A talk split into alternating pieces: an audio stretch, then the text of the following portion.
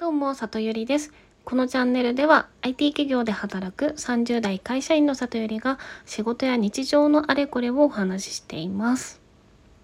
さて今日は認知症の現状とテクノロジーの活用についてお話ししたいと思います。まあ、なぜ今日これを話そうと思ったかというとですね、あの私今実家にですね、あの期間限定で戻っていて母と2人暮らしをしてるんですけれどもちょっとね今日ですね夜あのご近所のお宅からその認知症のおばあちゃんをねあのずっと怒鳴っている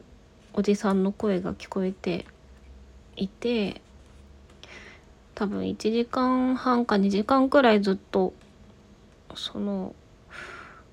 声が聞こえてたんですけど、まあ、それでちょっといたたまれない気持ちになったのと、まあ、現状どのどんな状況なんだっけっていうのをちゃんと調べなきゃなと思って あの調べた内容をここでも共有させてもらおうと思いました。あちなみにそのご家族はあのきちんとおばあちゃんのケアをしているご家族なんですけどあの多分ねストレスが爆発しちゃったんだと思うんですよね。でその会話の内容もねその多分おばあちゃんが耳が遠いからすごい大声で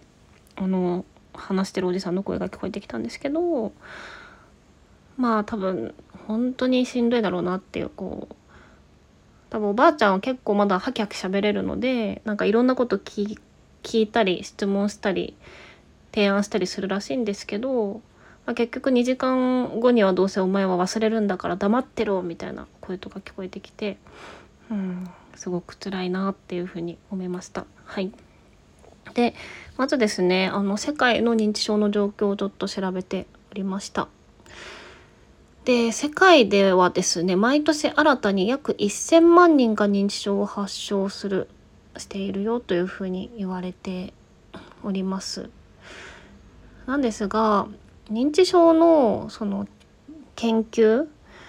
ていうのはその研究への投資額とすると投資額の観点から見るとがんとか心血管疾患とか同じような世界でその死因になる患者数が多い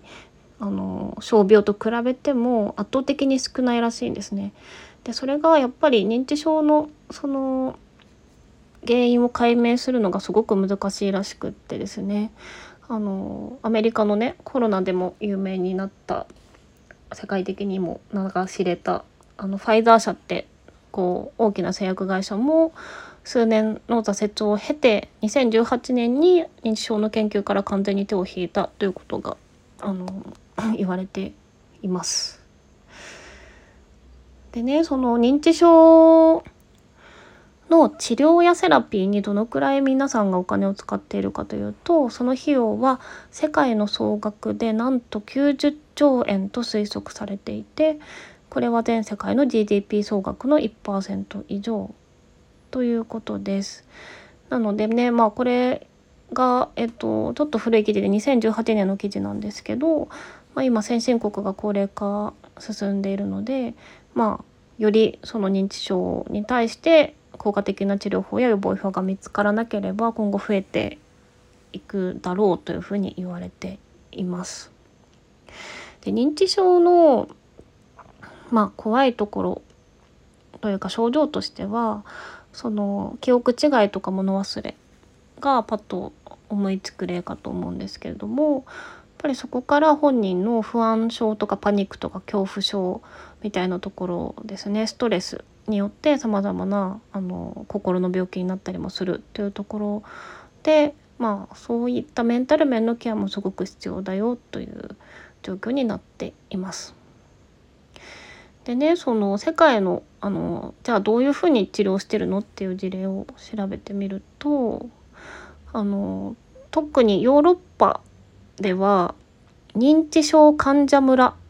っていう村を作るっていうのが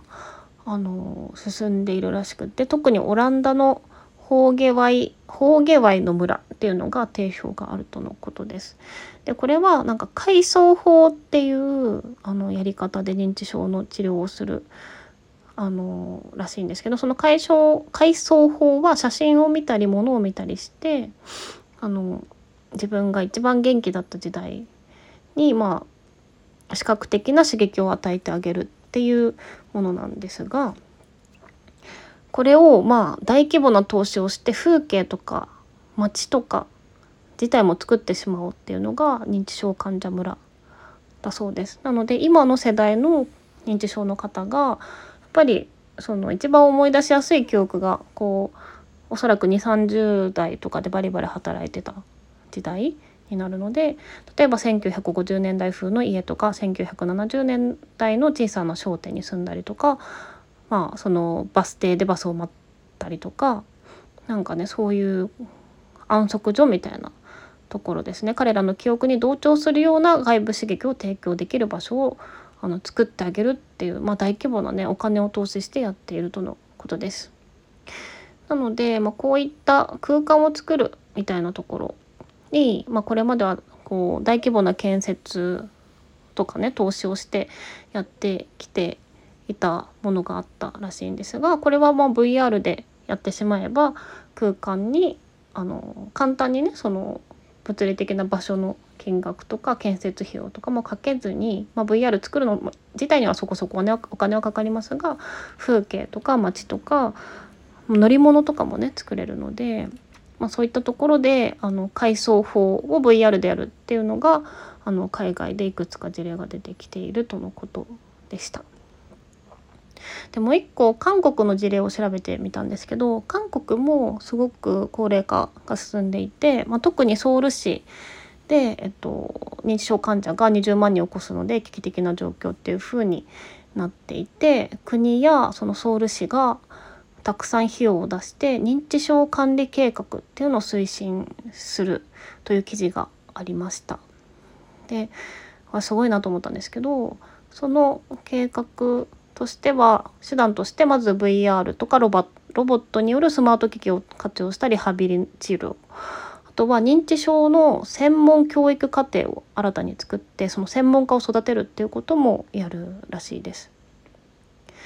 でそのテクノロジーがどういうふうに使われるかっていうところに関してなんですがその VR のね事例はさっきヨーロッパでやっているのってお話しした内容と似てるかと思うんですけど認知症の患者だけじゃなくってまだ認知機能が正常段階の高齢者にもさまざまな仮想現実の状況を体感して五感を刺激したりバランス感覚とか運動能力を育てるプログラムを提供する。とのことです。あとはオウム型のロボットと対話しながら共感を交わすプログラムを通じて愛着関係を作って情緒的に安定してもらうみたいなこともやるとのことでした。それでね日本の認知症の患者数が今どのくらいいるのかっていうのを調べてみたんですけど日本は2020年の65歳以上の高齢者の認知症有病率は16.7%でなんと602万人にもいるとのことで65歳以上の6人に1人が認知症患者っていうデータが出ております。私こんなに多いと思ってなくってちょっとびっくりしてしまいましたこれはもう社会的な問題ですよねで、まあ、ざっくりちょっと調べてまあちょっとそういう治療にも日本で使われる VR とかねテクノロジーが使われてる事例も出てきたは出てきたんですけど多分韓国ほど国がお金を出してねそういったところの対応できてないとは思うので、まあ、やっぱりこの根本的な解決が難しいっていうところでまあケアとかそのこう病気の進行を遅らせるっていう意味でのテクノロジー活用にはなります。が、まあ、それをそもそも人でやっているっていうところの労力とか家族の負担とかも考えると、まあ、よりそれでテクノロジーで何かできるところがあるとしたらすごく意義があるなっていうふうに、まあ、IT の人とはしては思いましたね。でねまあ親がまだ元気ではありますけどゆくゆくそういう風になった時にとかを考えると本当にどうすればいいんだろうっていう風に思うんですがでもこれをきっかけにねちょっと真剣にそういう時のためにあの調べたりしていった方がいいなという風に思いました。はい、今日も聞いていただきありがとうございました。またね